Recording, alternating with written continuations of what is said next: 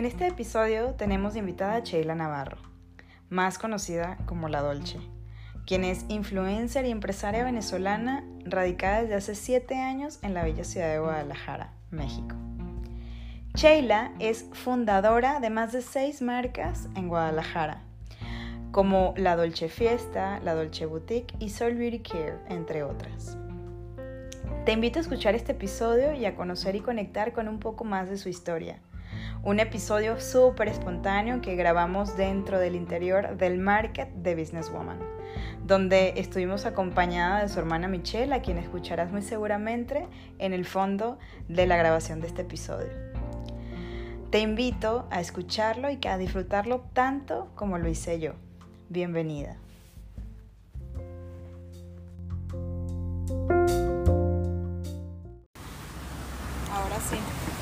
Ahora sí comenzamos. Ahora sí comenzó lo bueno. Ahora comenzó lo bueno de esta historia. Pues bienvenida, bienvenidos y bienvenida, bienvenida. Muchas gracias por estar. De verdad me llena de mucha emoción. Eh, no solo conocer tu historia, que estés aquí, eh, que nos acompañes en este momento que para mí es súper importante, sentir este apoyo entre mujeres, esta parte de yo te ayudo, tú me ayudas y nos construimos para lograr un objetivo en común. Estoy muy agradecida que aquí. La unión, yo creo que la unión es muy importante y es la enseñanza que debemos dejarle a todas ahorita. Repito nuevamente, ya lo había dicho, pero no estamos en una competencia y el día que nos demos cuenta de eso, espero que no sea muy tarde. Por eso creo que, que es importante el nosotros platicarlo y el nosotros hablarlo para que muchos entiendan que de verdad Tienes razón, o sea, yo podría estar en competencia con muchas personas y no estoy. Prefiero disfrutar la vida, disfrutar el camino, que creo que es lo más importante, lo que nos va a dejar muchísimo más. Y si yo cometí un error, no es que muchas personas dicen, ay, sí, es que, o sea, eres influencer. No me considero influencer por decirle a las personas qué hacer. Yo más bien les cuento a las personas mis errores para, yo sé que no voy a evitar que tú lo hagas, porque a mí tal vez me dijeron muchas veces no hagas eso, no hagas eso, no hagas eso. Y yo hasta que no lo hice y me tropecé y me caí, pero si tal vez lo que me pasó a mí, mi caída, te puede dejar a ti o a las que me están escuchando una enseñanza, yo feliz de hacer y decirlo, ¿sabes? Yo, o sea, me paso hasta apoyando a mis amigas, oye bebé, yo sé que él te va a dañar y no importa, o sea, yo te lo estoy diciendo, pero pues, cuando te dañe, pues aquí voy a estar yo para recuperarte, pues. Pero te lo dije, te lo dije. Yo sé que necesitas dudarte con esa piedra, porque si no te das, pues nadie te... A mí muchas veces me dijeron, no hagas eso, no hagas lo otro, y yo lo hacía, porque yo soy súper rebelde.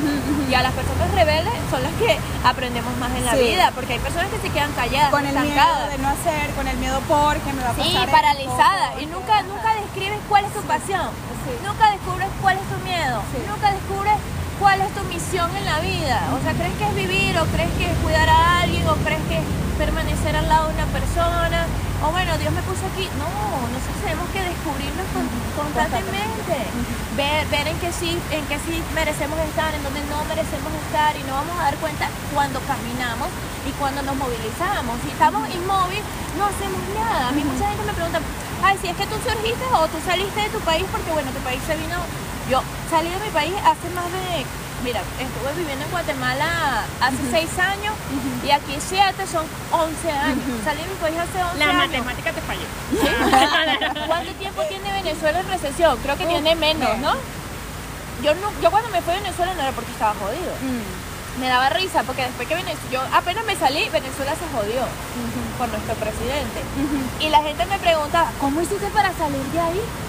Es verdad que se van en balsa, bebé, no somos Cuba. O sea, le dije, cálmate. O sea, quien, quien podía salir a mi país era porque tenías para comprarte un pasaje, te montas en un avión y te ibas, literalmente. No era porque el país estaba jodido, porque al principio no estaba tan jodido. Empezamos a vivir una recesión de un momento para acá, pues. Entonces no fue así como de que necesito salir de mi país porque no tengo más nada que hacer. No, salí porque dije, güey, yo no soy la verdad, se lo voy a decir, yo no era la Sheila de una universidad. Y se lo dije a mi mamá, mi hermana presentó para entrar a una universidad pública, que sabemos que entrar a una, universidad pública es muy difícil. Mi hermana presentó y me da risa porque mi mamá siempre me ponía de ejemplo a Michelle. Que mira que tu hermana, que esto, que ella, que sí, que tal. Y yo, mamá, o sea, yo no puedo eso, quisiera, quisiera ayudarte, pero tú me tienes que dar un título, me tienes que dar una carrera y tú, o sea, y sí, lo hice por ella, le dije, ok, me, inscríbeme en la universidad que tú quieras, ponme la carrera que tú quieras que yo estudie y yo lo voy a hacer. Y lo fue así. Yo quería estudiar Derecho porque yo soy súper eh, eh, eh, justiciera a más no poder. Hasta para los gatitos. Sí, y mi mamá me dijo, derecho que no, que tú, que si te vas a otro país, no, derecho no, tú vas a estudiar comunicación social porque yo te quiero ver en una pantalla grande. Y yo, verga, esta cree demasiado en mí. verga, o sea, yo no puedo con eso, pero yo dije, pues dale, dale, yo pues yo voy. Y estudiaste. Y me inscribió, me inscribió y estudié, pero yo sabía que no era lo mío. Y el día que me fui de mi país y empecé a trabajar y empecé a ganar mi primer sueldo, me di cuenta que yo era de la calle. Que yo era para trabajar, para ¿Y qué hiciste negociar. con tu primer sueldo? Cuenta de eso. ¿Sabes qué hice con mi ¿Qué primer sueldo? Fueron mil dólares. Que en mi tiempo, una niña de 18 años, mil dólares era ser millonaria. Y en Bershka, era la dueña de Bershka, güey. No mames, o sea, literal. Me lo gasté todo en Bershka. Mi mamá, ¿cómo te sentiste? Y yo, chingoncísima, yo soy De de, aquí, compras, esto es lo que me claro, merezco. claro. Y de ahí entendí que yo quería ser una mujer independiente. Porque yo no quería decirle, mamá, cómprame esta chamarra, como lo hice siempre. Y sin embargo, me la compraban. Yo ya era, me das esa chamarra, ese color, me das y este, que al final no tenía paseta el supermercado. Porque. Pero fue un gusto que me di en su momento y me di cuenta que yo, si yo quería sentir eso otra vez que sentí cuando entré a ese lugar, a comprarme todo lo que yo quería, yo necesitaba trabajar para eso. Claro. Y eso fue lo que hice, trabajar, trabajar, trabajar y gracias a Dios no lo he dejado de hacer hasta ahora. Y después te llegó el mayor motor. Ah, sí, no, ya después cuando me llega mi hija, pues Pero hay que vamos, dejar de vámonos por trabajar, parte, obvio. vámonos por parte porque todo el mundo quiere conocer en qué momento, quién eres tú, todo, pero vamos a irnos un poquito por partes. Pero antes de comenzar a eso, platícanos un poquito de ti. Platícanos quién es Sheila, cómo fue que llegaste a México, cómo te fuiste a Guatemala. Toda esta parte de ti, de quién eres tú, qué te emociona, qué te, qué te, qué te enoja. O sea, platícanos de ti. ¿Quién es Sheila? Pues mira, em, yo soy alguien sencilla, me considero alguien muy sencilla, muy, muy trabajadora, la verdad. Al principio no te voy a decir soy trabajadora de toda la vida, ¿por qué Ajá. no? Pero siempre he querido complacer a todos los que me rodean. Ok. Y creo que en su momento mi vida me ha llevado a, a complacer a mi madre en, su- en- en ese tiempo. Entonces yo realmente cuando era una niña y no sabes lo que quieres o lo que no, o lo que sí, lo que no, pues yo hacía lo que me dictaba ella. Mi mamá era una gran líder, la verdad, ¿para qué te lo voy a negar? Entonces para mí sus palabras eran magia. Era como yo soy, lo que yo soy ahorita para ustedes era lo que lo, era para mí mi madre. O sea, mi mamá me decía, lánzate ese barranco porque vas a triunfar. Yo me aventaba el barranco y me caía parada y triunfaba. Entonces, básicamente es lo que yo hago ahorita con ustedes, pero mi mamá lo hacía conmigo. Entonces mi mamá, su sueño era, tú vas a ser mi Venezuela. Y yo, "Mm, ta, ¿cómo me estás pidiendo eso? No, que tú vas a hacer, que tú vas a hacer. Y yo, sí, es que tú tienes, yo sí, mamá, tengo la estatura, pero tal vez físicamente soy demasiado delgada, ves a mujeres, no me hagas competir, competir con otras mujeres, porque yo, yo hasta el sol de hoy, yo no te puedo decir, ella es hermosa, ella es fea, ella es bella, porque a mí eso no me gusta. Y eso odiaba yo de los concursos de belleza. Venezuela está catalogado como, wow, las reinas de belleza, pero adentro un concurso de belleza es feo. Es feo porque nos matamos entre nosotras. Ella no está tan bella, ella no tiene estas cualidades y tú de verdad no necesitas Y eso no Mira, te gustaba. Mi mamá, para ser mi Venezuela necesitas una carrera, porque eso no pasa en México, pero en Venezuela sí, necesitas una carrera de varios concursos. Mi mamá me metía en los concursos y fue cuando yo entendí que yo ni siquiera para eso servía. Porque mi mamá me mete el concurso, me mandan para con- un concurso que mi mamá me dice, tú vas a ganar. Y yo, no, mamá, no mames.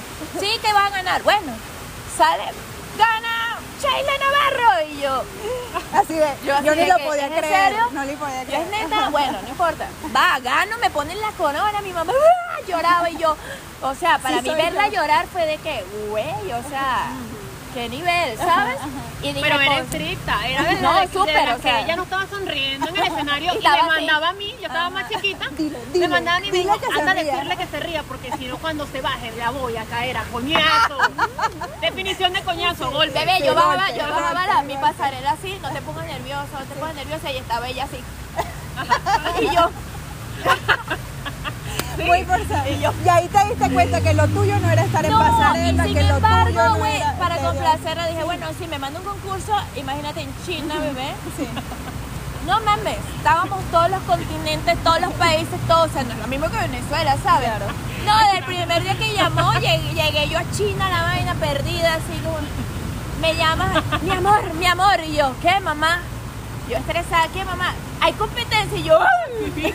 Hay como rusa 100 pasaje. países, hija. Y usted siéntese que esa corona no me la llevo, pero me lo voy a disfrutar. Pero voy a... Sí, le dije, Sí, ¿lo claro. quieres o no? Claro. Sí, disfrútatelo. Por primera vez no le importó una corona, mijo. ¿Sabes qué? Disfrútatelo, saliste, de tu país, llénate de las culturas, aprende, llégame hablando así sea mandarín, lo que tú quieras, pero dime algo. Y yo, ok, me pasé mi concurso perrísimo. No ganó ni siquiera la que yo creía que iba a ganar. Le ganó otra. Que nada que ver, o sea, porque todos los concursos buscan algo distinto. Y es cuando te das cuenta que cada persona tiene como que su momento en la Es que vida. la belleza es subjetiva para cualquier Exactamente, persona. para mí, yo es más, yo tenía detrás de, yo era Venezuela, detrás de mí tenía Vietnam. Y yo veía esa chinita, ah, lo que sea, y yo la veía y yo decía, wow, o sea, la tipa era una cosa que yo dije, qué belleza tan espectacular. Entonces ahí cuando tú te das cuenta que la belleza, belleza hay en todos lados, solo necesitas tú verla, está en tu corazón. O sea, las latinas éramos las más peligrosas, imagínate. Nos sentábamos todas a criticar todas. Y aquellas ni en cuenta de quiénes éramos ni ni en Pero pregúntale estábamos. qué le ponía a las chinitas a decir. ¿Y qué les ponías? A ver, No, cuéntanos nada, un poquito de nada. Eh, cuéntalo. Pues ellas quiero aprender palabras. No, me decían que Venezuela, soy loca con mi Y yo, que marico, eso no es Venezuela, o sea, ¿qué me estás hablando? O sea, Oye, era súper ¿y qué chistoso. aprendiste en ese concurso? ¿Qué te llevaste de esa Me experiencia? encantó, no sé, mira, me, me llevé una experiencia cultural increíble. Yo hablaba con todas, me encantaba hasta lo, lo- teníamos como, teníamos una experiencia en especial que era como algo artístico de nuestro país. Obviamente a mí me, me vistieron de, no me acuerdo ni qué, me vestí No sé, pero me que- que- que- era como que bailaras algo de tu país, algo representativo de tu país. Yo le dije al pato de una vez, güey, yo no voy a hacer esa verga. o El sea, baile no se le da. yo no bailo, o sea, si yo no voy a hacer eso, o sea, mamá, olvídate que esa prueba la reprobé. Y me encantaba ver cómo todos los países tienen otra cultura que tal vez tú no lo ves, tú no Claro, lo sabes. claro. Y eso era súper bonito, cómo las demás personas se interesaban en mi país. Cuando yo empezaba a hacer esos concursos, este, apenas se había montado Chávez. Al principio sí era como que Venezuela, todo el mundo esperaba Venezuela porque bueno, tenemos, Claro, tenemos eh, un boom en todos los concursos. Claro. Pero ya cuando me tocó irme, me fui a Praga a otro concurso, porque gané que me pasó a otro, a que no gané, pero quedé primera finalista. Y todo el mundo, no, que si igual eres ganadora, bueno, me mandan al otro. Y al otro concurso, y no, pues otra, otra gente, otra vez, volver a empezar otra vez, a conocer otra cultura. Y no, la pasamos súper bien, pero me llevo, me llevo eso, me llevo a cada persona que conozco, me llevo a cada gente, ya aprendí a no competir, aprendí a disfrutarme el camino y creo que eso me, me dejó muchísimo más a mí que estar pensando en que yo tengo que ser la más bella, yo tengo que ser la más hermosa. Y si no ven mi cuerpo que es perfecto, no, no. O sea, no es realmente eso lo que importa. Imagínate, yo ni siquiera hablaba inglés y cómo me defendía yo en esos países, ¿sabes? Entonces, para mí era una hazaña. Para mí yo aprendía, yo me o sobrevivía o sobrevivía, ¿entiendes? Convivir con otras, siempre compartes cuarto con niña, entonces pues aprendes de todo un poquito.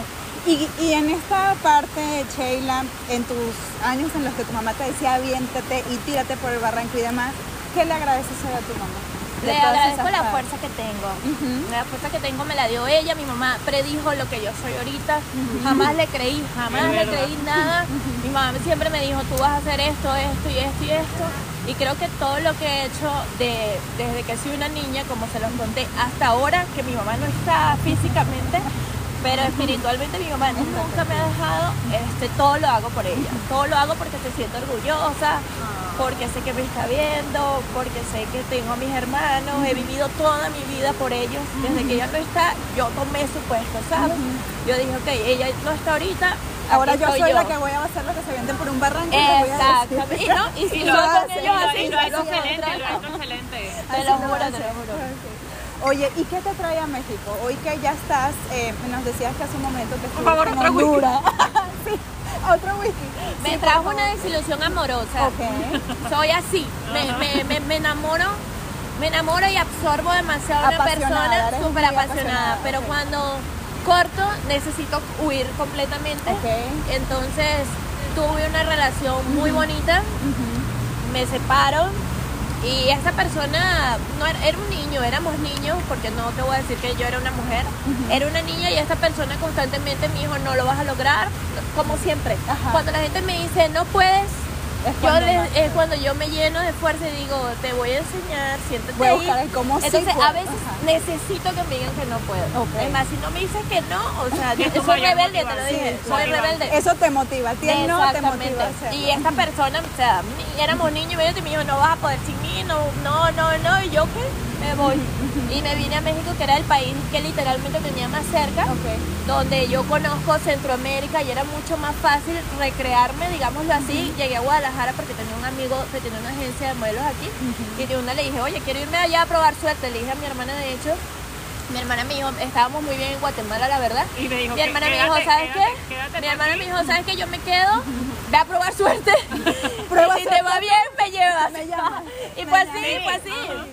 Me vine a probar suerte en tres meses, en menos de un mes yo ya la tenía aquí Pero conmigo, teníamos una o vida sea, en, en Guatemala, Sí, carro, teníamos una casa, todo. Entonces Sheila me dijo, Vender ¿sabes otra qué? vez todo Yo y me quedo aquí, yo Ajá. pruebo. Y si no, dale. Ok, Exacto. dale.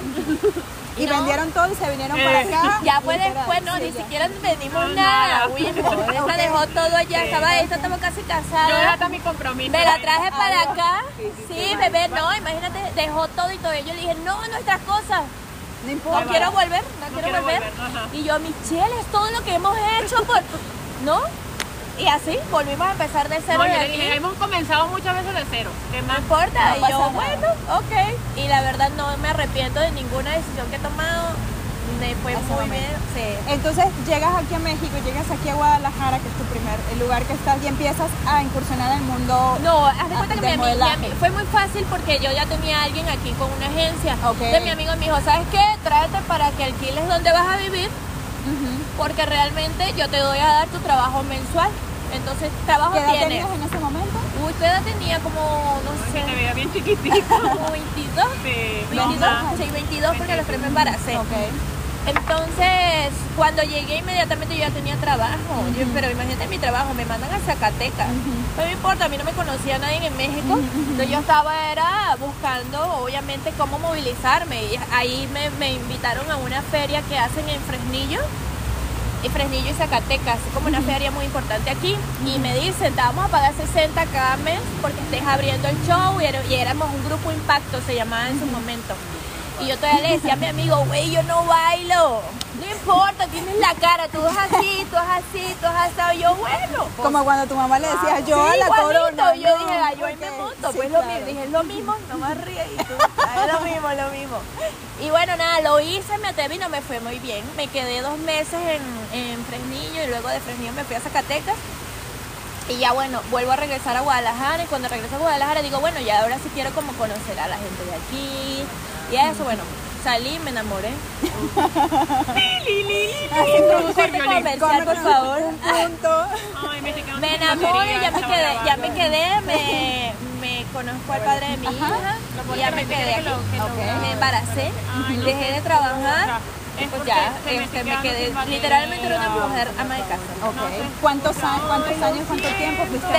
23 años tenía cuando me quedé embarazada de mi hija. Duré de ama de casa unos que unos tres años, unos tres años sí, pero ama de casa literal.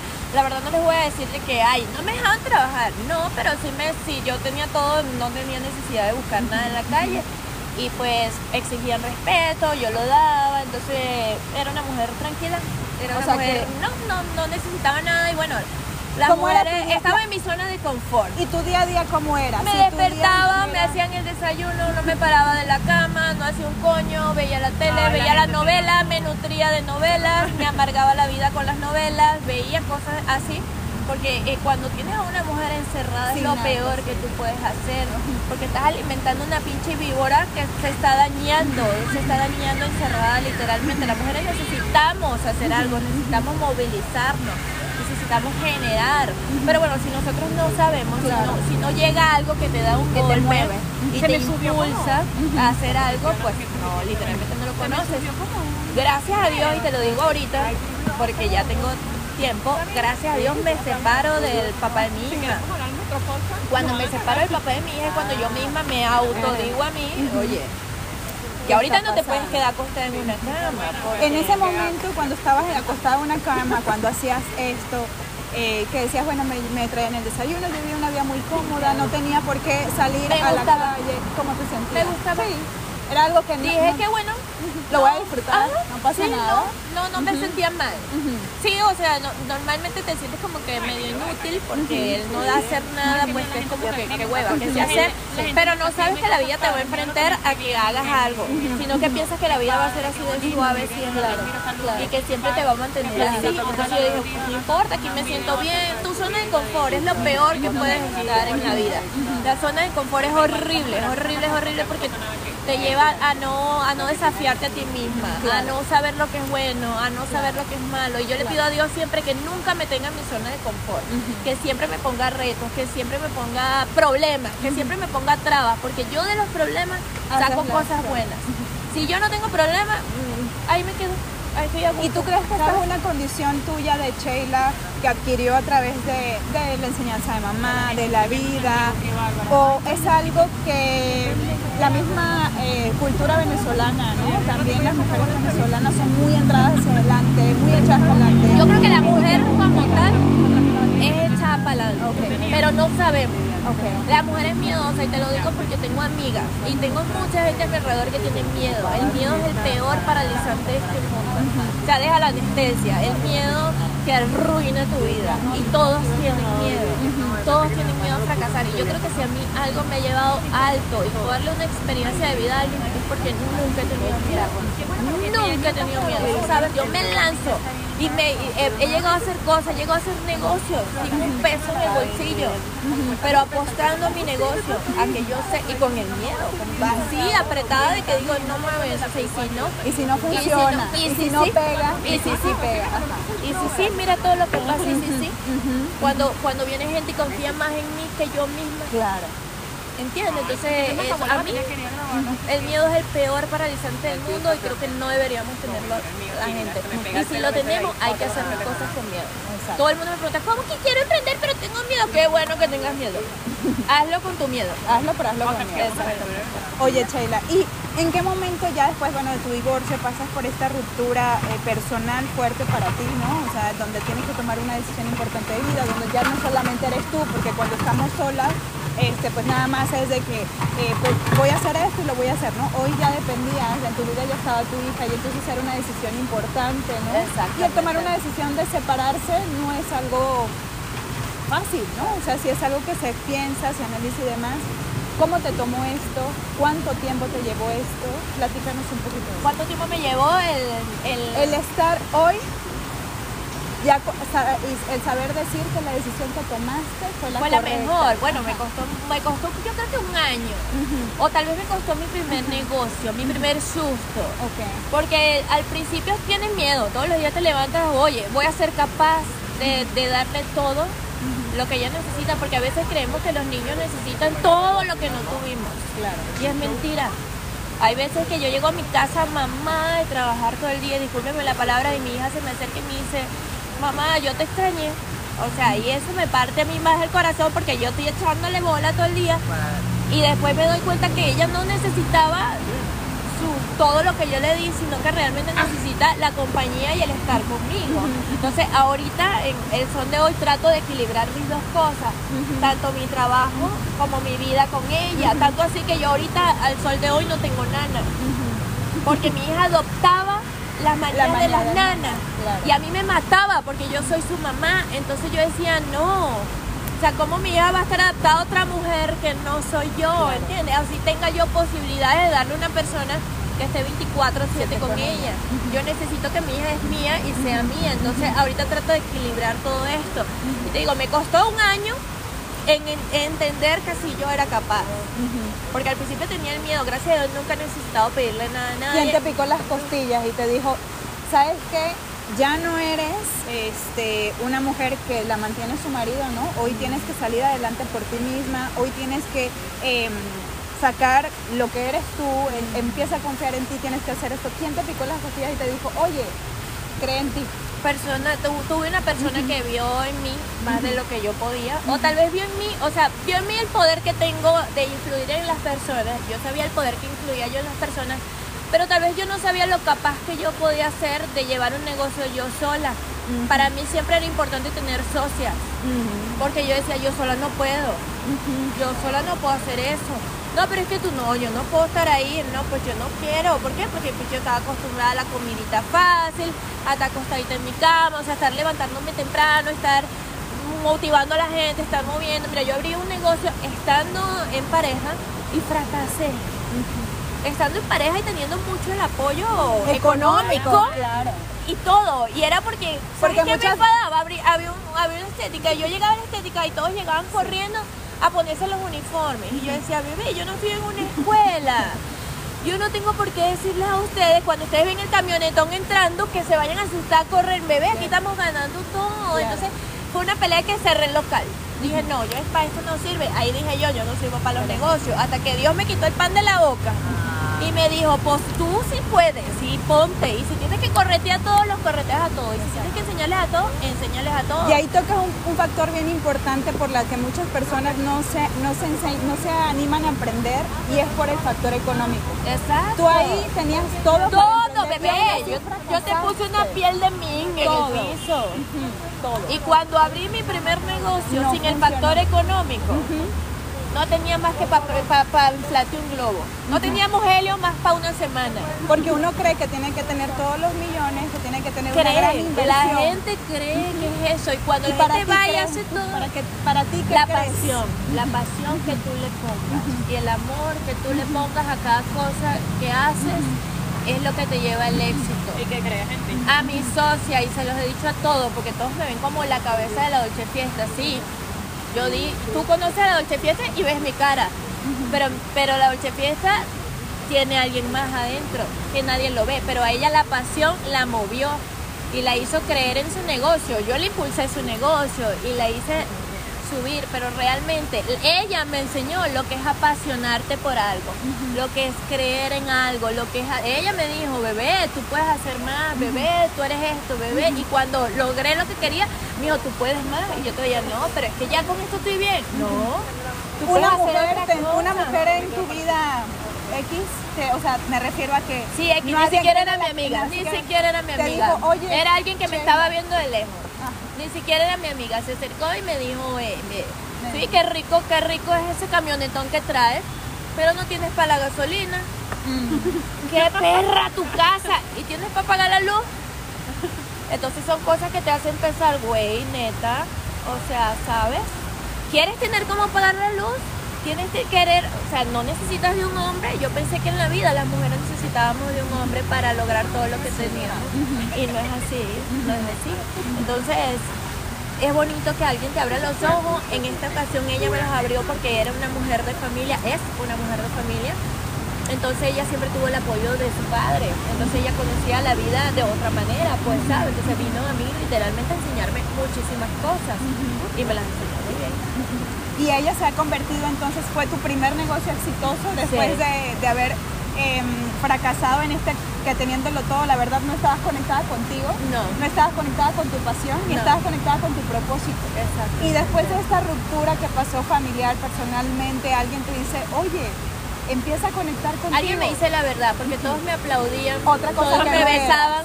Todos me abrazaban y se querían tomar foto conmigo, pero pues Y eso era hasta ahí, pero nadie te conocía o nadie vio en ti eso que esa chica que ella vio.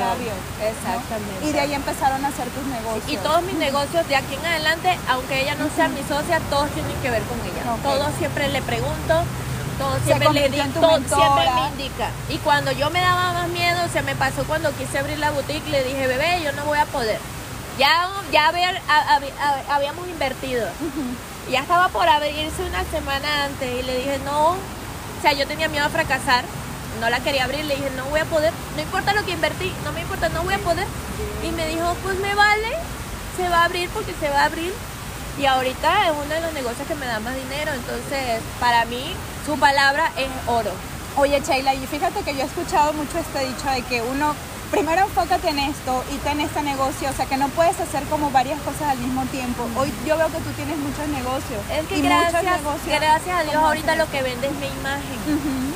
Ahorita si yo ahorita te vendo un chicle, tú lo vas a comprar porque crees en mí. Lo que hablábamos en la comunidad, yo creé una comunidad que cree en mí. Ya tengo, ya tengo ese, ese camino recorrido, no es como mucha gente llega ahorita de que yo, pues, dime Dolce, ¿qué hago para ser influencer como tú? Bueno, bebé, punto uno, no debes querer ser una influencer porque estás mal. Vienes y vas a un lugar, crees que ir, eh, ser influencer es ir a un lugar, tomarte un vino y decir, mira, me lo estoy tomando aquí y etiquetas la página. No, realmente eso no es vender. Tú necesitas que la gente te compre. Para que la gente te compre no tienes que estar vendiéndole al público, literal. Entonces, lo bueno de mí es eso, que yo tuve una carrera amplia, todo el mundo me conocía, me conocía, me conocía, que ni yo me conocía a mí misma. Cuando logro el éxito, pues ya todo lo que ellos vivieron, o sea, ellos saben que soy una persona confiable porque han visto todo el camino que he recorrido. Entonces, para mí ahorita es fácil. Te, te vendo unos helados, me vas y me vas a comprar los helados porque me quieres a mí, porque es una comunidad que cree en mí, ¿entiendes? No es que les tengo que decir, crean en que los helados están ricos. No, si me ves comiéndome el helado, vas a venir a comerte el helado. Porque es una imagen que alimentas día por día. Es un trabajo de día Entonces, por día. Fue algo que inició desde hace mucho tiempo. ¿Y en qué momento tú te diste cuenta que tú podías influir en la gente? Porque mucha gente te seguía y mucha gente te decía, eh, ay, qué bonita, vamos a tomarnos una foto, ay, o sea, ¿cómo puedo ser influencer? Y toda esta parte, digamos, banal o esta parte superficial de lo que muchas veces pasa en el día a día con lo que vemos en redes sociales y demás, ¿no? Entonces, Yo- yo ¿en qué siempre- momento tú te diste cuenta que yo Sheila siempre, tenía yo eso? siempre he sido influencer Ajá. y se lo dije en una publicación hace poco. Yo toda mi vida desde pequeña, y no sé por qué, o sea, a mí yo era si le decía, güey, vamos a hacer esto y esto, y lo, lo hacíamos. Mis amigas del colegio nos llamábamos, mañana de qué color nos vamos a ir vestidas. O sea, y era que si los moñitos y las mamás, todas de verde y todas de verde al día siguiente. Yo creo que desde ahí yo era una influencer. Ok. ¿Entiendes? ¿Qué vamos a desayunar hoy? Vamos a comer todas tequeños. Y todas íbamos a comer los tequeños. O sea, todas comíamos el mismo tequeño. ¿Ya sabes? Y las invitaban, y que a la quería fiesta. tener. ¿De qué va a ser? la- ¿De qué color la fiesta? La fiesta va a ser rosa y todas íbamos vestidas de rosa. Entonces yo creo que de pequeña, por eso ahorita se me hace muy fácil decirle a la gente qué hacer. Porque ya la tengo a la gente que, y me ha pasado siempre, me pasa con amigas, o sea, que ni siquiera son del medio, porque casi siempre mis amigas nunca son del medio. Muy pocas son las que son famosas, pues, ¿sabes? Y a mis amigas le digo, güey, no, esto no, esto sí. Aunque no me hagan caso, no me hagan caso, siempre me terminan haciendo caso. Cuando fallan, Yo vuelven y hacen lo que quieran. No, sí, está bien, tenías razón. Entonces, soy buena. De hecho, hace, bueno, hace algo cuando empecé con el producto de Magic Honey, llegué un día a casa de una amiga y ahí fue que me di cuenta y dije, güey, ¿qué pedo? Le saco la caja y mi amiga me dice, ay, ¿qué es eso lo que estás vendiendo? Y yo sí. Le digo, mira, porque es que tú... Y me dice, ay, ya, ya, cállate, ya te la compré y ni me has dicho nada. Y yo dije, ah, mira. Entonces sí. O sea, te digo, hay gente que literal no necesitas decirle ni tres palabras para que te digan sí. O sea, ¿sabes? Y no creo que sean mis maravillosos ojos. Creo que realmente la gente siente la energía. ¿Sabes por qué te lo digo? Cuando te doy un consejo, nunca te voy a dejar un consejo esperando algo de ti. Siempre te lo voy a decir desde el fondo de mi corazón. He ayudado a mucha gente. Ahorita una chica se me acercó súper agradecida. Hay gente que me agradece que ni las conozco en la vida. Les doy consejos que ni me acuerdo porque les doy consejos a todo el mundo, pero los hago del corazón. Sí, los hago desde el corazón, literal, no los hago esperando absolutamente nada a cambio. Si yo fallé y sé cómo está el rollo, te voy a decir cómo no lo debes de hacer. Así es sencillo. Yo ya sé cómo está ese error, te lo voy a decir bien para que lo hagas bien. pues. Y si desde chiquita, bueno, tenías como esta parte de poder influir, ser líder y, y de poder... a- a- Influía mal, sé influir mal. Pero Te decía que te salieras del salón de clase y nos íbamos a pegar la carriza en la calle. Sí, también puedo influir mal. Exacto, por Hoy eso ahorita pienso mucho de qué hacer porque ahorita sí tengo a muchas personas viendo. Claro. Antes te podía influir y tu mamá te pegaba cuando llegabas a tu casa. Y es una gran Pero ahorita te puedes responsabilidad. matar. Sí, si claro. te digo, métete esto, pues te vas y todas lo van a hacer. Y Claro. al, al día siguiente te estás muriendo. Entonces, ahorita trato bien de pensar realmente lo que doy a conocer porque sé que puede ser Tiene positivo o negativo. Exactamente. Siempre, gracias a Dios, nunca pasó nada malo con lo que doy a conocer, pero... Oye, y este, en, en este sentido, cuando ya tú te das cuenta en este poder que tú tienes de influir, ¿en qué momento tú decides abrir una cuenta de Instagram y decir, yo voy a empezar a decir que está esta bolsa Dolce Gabbana, eh, bla, bla, ¿no? Fíjate que, o mira, que yo este lo- viaje, o, o cómo fue ese tema de... de Mira, la- yo me acuerdo que cuando yo empecé a crear, eh, había empezado Instagram. Instagram empezó hace muchos años. Yo lo abrí antes de venirme a México. Sí, ya estaba bien. Sí, ajá, ya cuando vengo a México, yo usaba Instagram, yo consumía Instagram a todo lo que da. Instagram solo era una plataforma para subir paisajes. Imágenes, ajá, de Pero a mí me valía madre, yo selfie, la vaina. Me, hacía, me iba al baño y tal, me tomaba la foto, o sea, todo. Me recuerdo mucho que el papá de mi hija siempre me decía, ay, güey, ya deja ese teléfono, qué fastidio, deja de tomarte fotos, eso te da dinero, deja el fastidio. Y yo con mi celular así, ahorita me gustaría verlo y reírme en su cara y decirle, o sea, ve cómo cambia la vida, hijo de la chingada. Entonces, o sea, eso para mí fue algo de que ahorita digo, güey, qué loco. Me decían que yo era una obsesionada, pero yo era obsesionada porque me gustaba subir como un estilo de vida. Me tomaba un miro, ay, lo tomaba. Ay, el anillito, ay, el relojito, ay, la cosita. Y la gente me empezó a seguir por eso. No sabían quién era yo realmente, pero era como que, ah, venezolana, extranjera, hasta aquí, me veían y tal. Y veían el show. Luego se empezaron a interesar un poco de quién era mi pareja, porque nunca lo mostraban. Entonces luego empezó una polémica, en ese tiempo era del sugar daddy. Entonces todo el mundo empezó a tirarme, ¿qué anda un sugar daddy? Así cualquiera. Ajá. Igual las morritas no le importa con quién andas tú. Ahí te seguían, pues ya todas querían un sugar daddy. Sí, para que veas la influencia que tiene. Y yo le decía, no, después yo quise a mí, porque sí era un sugar daddy, la verdad. Pero yo me enamoré de mi sugar daddy. Entonces lo más chistoso fue que cuando yo hago público a mi sugar daddy, porque yo dije, cuando ya la gente deje de ofenderte, porque a mí al principio me ofendía, yo hasta lo cubría porque por cuidarle su imagen. Claro. Y ya cuando yo dije, pues qué, si tú te gusta tu sugar, ¿cuál es el pedo? Claro. Yo hice público a mi sugar y ya pues se ganó el respeto y todas querían ahora un sugar. Sí, era, era más famoso que yo, imagínate. Y pues ya todas publicaban a su sugar felizmente. Ya después cuando me separo, pues yo sigo con el con lo de Instagram. Pero ya la gente pensó como de que bueno, ya a la morra se le acabó el brillo, porque el, su brillo se lo daba a su sugar. No se acabó ahí. Pues esto siguió y esto siguió renombrando mucho más porque yo ya no era la que mantenía un sugar, sino era alguien que el sugar la mantuvo, pero que ella Hizo le fue mejor sin el sugar. Porque no a todas le daba bien sin el sugar. Oye, y si tú le hubieras hecho caso a tu sugar de, bueno, no, no, ya no Es para más, tener mira, yo le hice, te problema, voy a algo que le hice no caso al sugar. Ajá. Yo tenía en mi Instagram Sheila Navarro. Y el güey se enteró que yo tenía red y me dice, ya deja esa mamada, cierra eso, no tengas eso, las redes sociales no dejan nada bueno. Y yo obviamente soy rebelde, no, Y no, no, no lo no, voy a no cerrar lo voy a y no. cerrar. Ok, bueno, vamos a complementar esto. Me dice, bien, no lo cierres, pero cámbiale el nombre. Porque todos tienen que saber tu nombre, tu nombre y tu apellido. Y yo, ok, tienes razón. En eso me ayudó el Sugar, aunque no lo sepa. A ponerle la dos. La Dolce. Entonces yo dije, bueno, ¿qué le puedo poner que, que se parezca a mí, pero que no, pero que sí, que sepa, pero no sepan, ¿sabes? Y yo dije, bueno, yo dije Che de Sheila, eso lo tenía muy claro, Che, por eso es, no es dulce como la gente cree de dulce, Ajá. sino es Che, C-H-E. Y Doll, porque yo a todo el mundo le digo muñeca o muñeco, pero la- dije, no voy a poner muñeca, porque qué ridículo, dije, voy a poner Doll, que significa muñeca, y es más corto y más fácil de aprender. Pues por eso puse Dolce. Yo nunca supe de esto porque cuando yo estaba, eh, eh, yo le puse Dolce nada más, y yo estaba eh, casada literalmente, yo no salía, la gente nunca me conocía en persona. Pero me conocían por Instagram, sabías mi vida, pero nunca me habías visto. Cuando me separo, empiezo a salir para que la gente me conozca. Y yo empiezo a salir y la gente me empieza a ver y me reconoce y empiezan, es la Dolce, es la Dolce. Y yo los escuchaba y yo decía, o sea, ¿cómo me están reconociendo por un nombre que ni es mío, sabes? Y yo dije, güey, no es Dolce, voy a poner la Dolce. ok, porque ellos me, so- ellos me llaman así en la calle, la Dolce, la Dolce. Me pararon así, foto, la Dolce, mamá, es la Dolce. Y yo, o sea, no entiendo esto, ok, me tomaba foto y le seguía el rollo a la gente porque se empezó a hacer de moda esto, esto de ser influencer, Ajá. esto de que te conozcan, esto de que quieran ponerse el mismo pantalón que tú, los mismos zapatos que tú y así, pues, ¿sabes?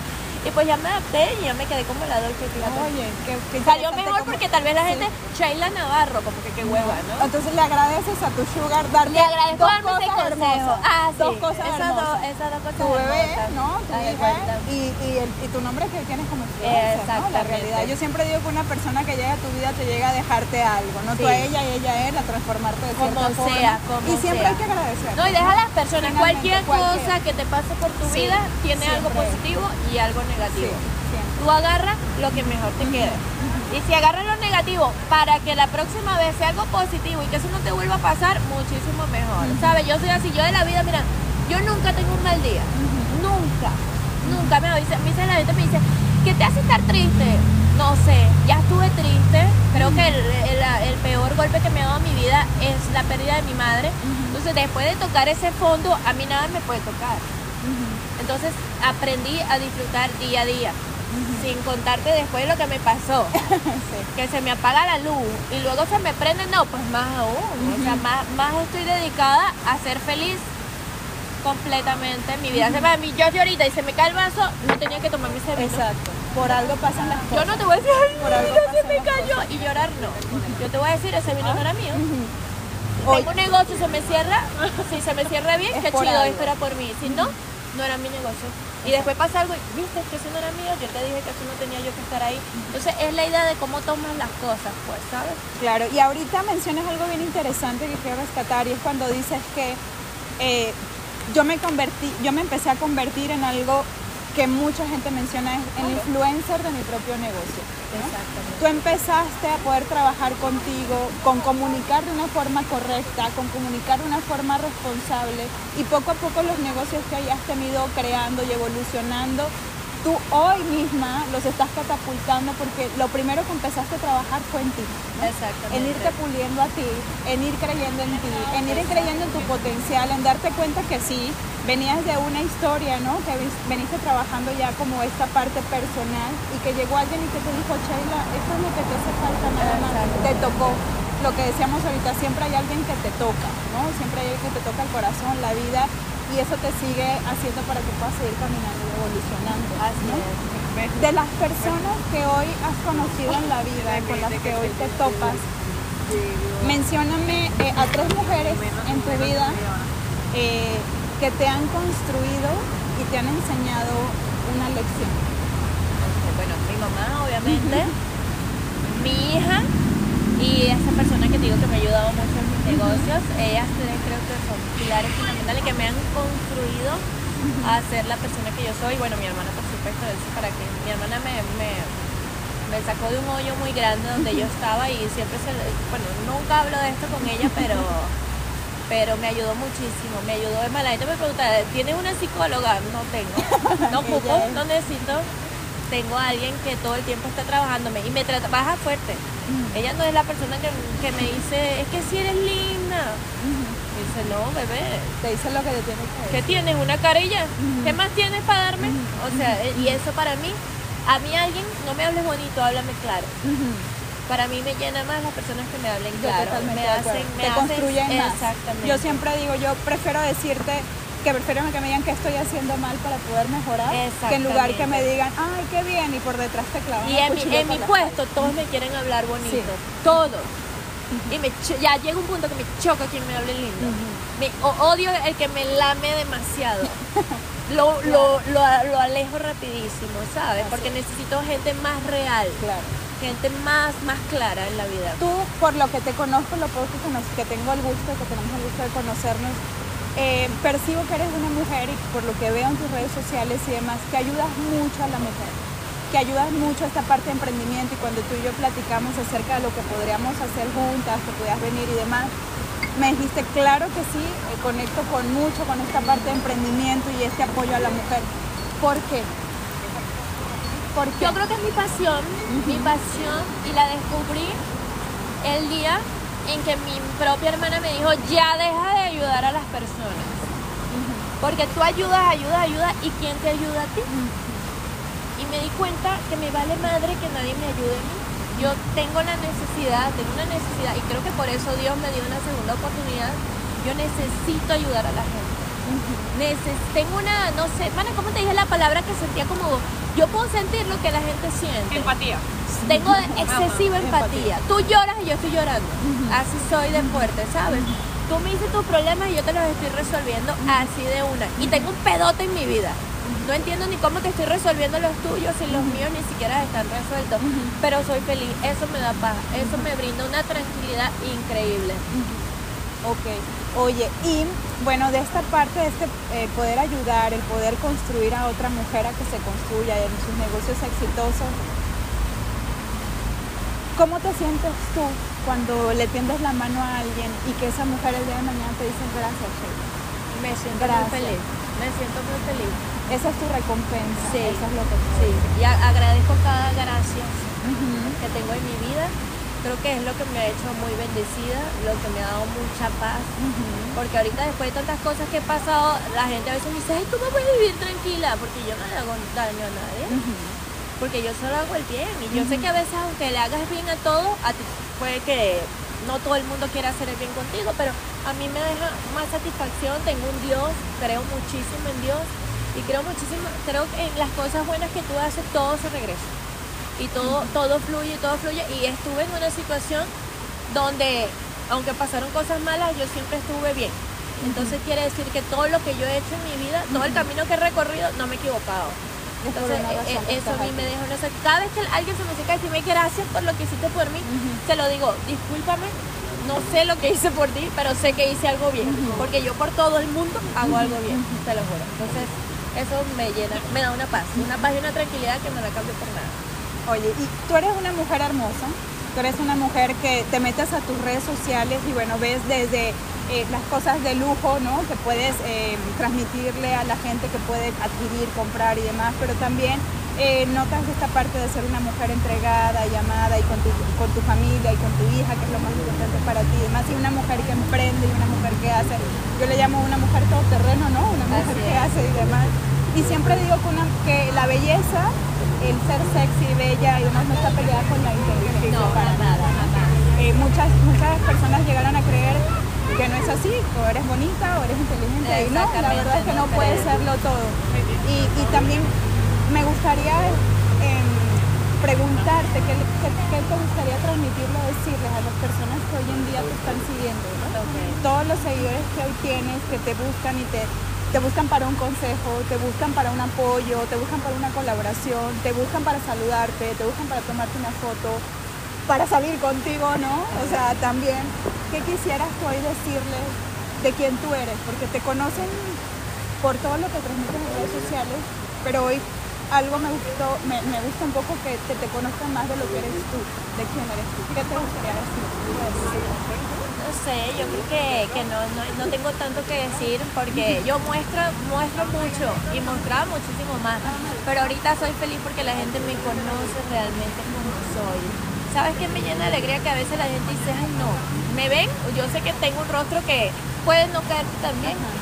Me ves así y dices, ay, qué mamona y se me acercan y de repente tengo una plática como la estoy teniendo contigo y al final del día me van a decir, güey, me encantaste, qué bien.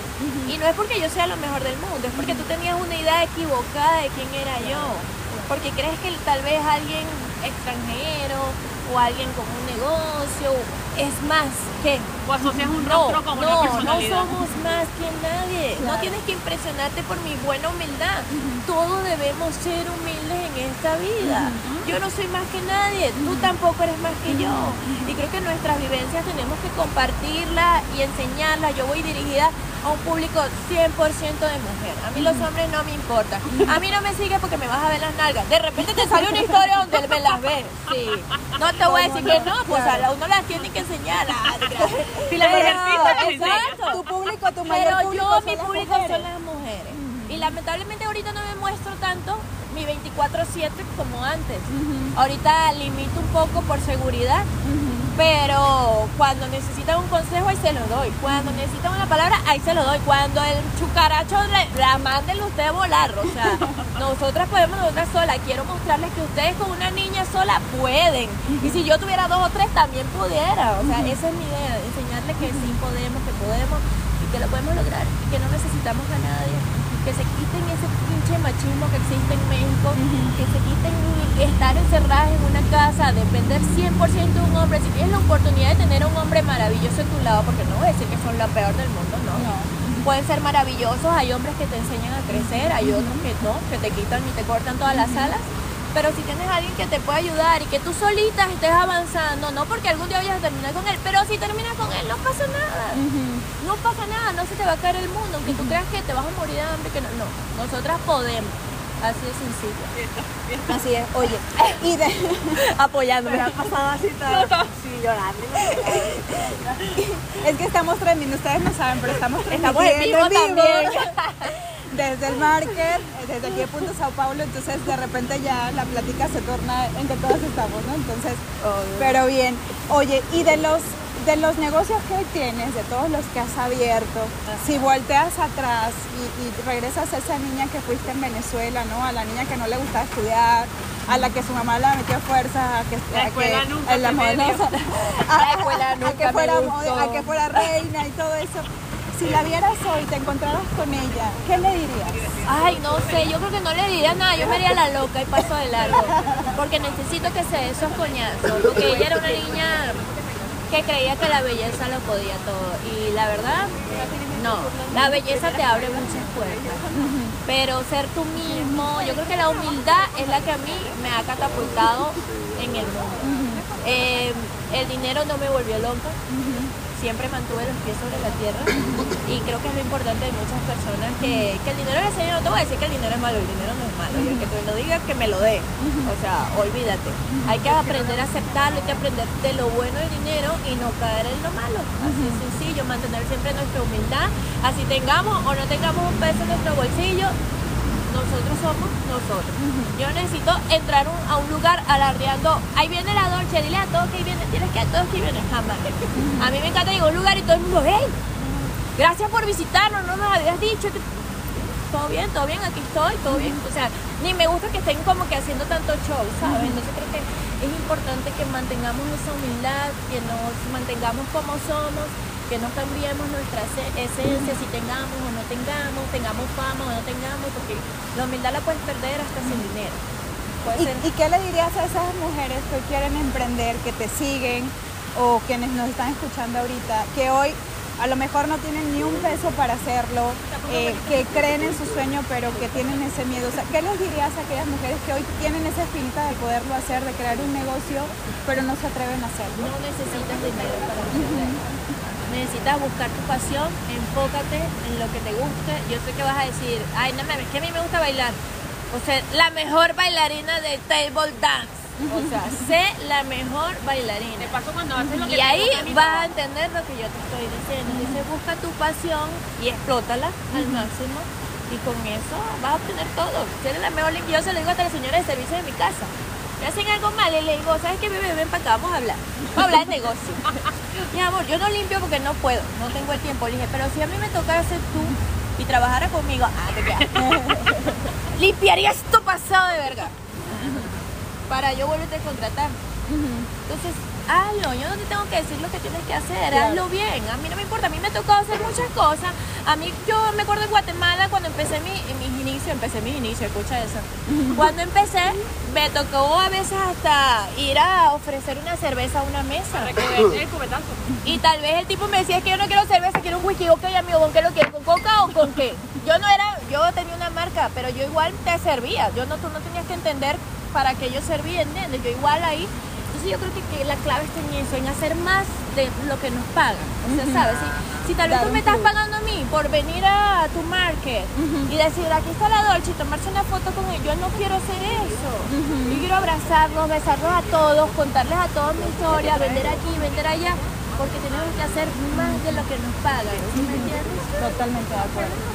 Y en este sentido, porque así lo transmites, y la verdad es que hoy cada que te conozco un poco más, y te lo decía no yo por mensaje, me encanta, y te agradezco muchísimo todo el apoyo y todo el amor que le estás poniendo, porque lo tomas como tuyo, como si fuera parte de ti, y yo estoy totalmente de acuerdo contigo. Es parte de mí. Cuando haces mucho, es- es- cuando haces mucho es porque eres mucho. Exactamente. Y Yo no tengo más nada que dar que todo esto. Exactamente. ¿Llevas aquí todo el día? Exactamente. Y estoy feliz. Y ahorita me voy a celebrar. O sea, ¿sabes? Sí, totalmente Y me la pasé súper bien y mañana vuelvo a venir y vuelvo a pasarla súper bien. Porque yo disfruto el camino. Totalmente. No, no es la meta. Yo te disfruto todo el camino. Y si llegamos a nuestra meta, súper bien porque me lo voy a gozar como nunca. Pero aquí estoy disfrutándome cada momento. Lo importante. Es- eso se siente y se percibe. Así es.